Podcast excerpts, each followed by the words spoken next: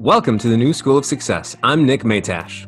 And I'm Julian Rosen, and we are here to turn the game of success on its head. No more hustle, no more grind. Just the tried and true principles to help you win at life on your own terms. Class is in session. All right, new school of success. I got a good one for you today, and it it is a real next level mindset uh, episode. So buckle up, get your pen and paper, get your get your nerd glasses on, and get ready to learn. So everybody loves clarity. Everybody wants more clarity. Everybody wants certainty, right? They want direction in their life, and I'm here to give you a gift, a tool that will guide you for the rest of your life. So we have two voices in ourself. We have the mental chatter and then we have the knowing of our heart. They are very distinct and very different.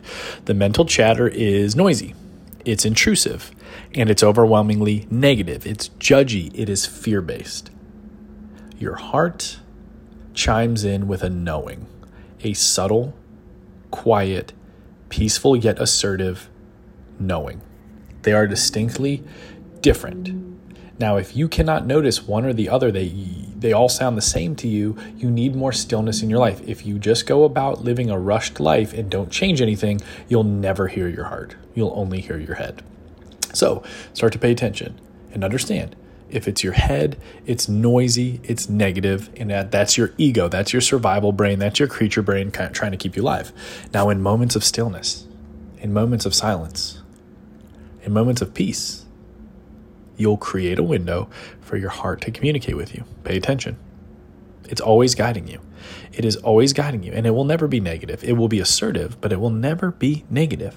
It may suggest you move in a direction that scares you, but that's not negative. That's you telling a story about the direction it's steering you in.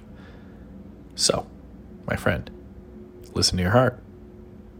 Not to go all Disney on you, but listen to your heart. It knows. It knows far more than your limited fear based brain does. That's all I got.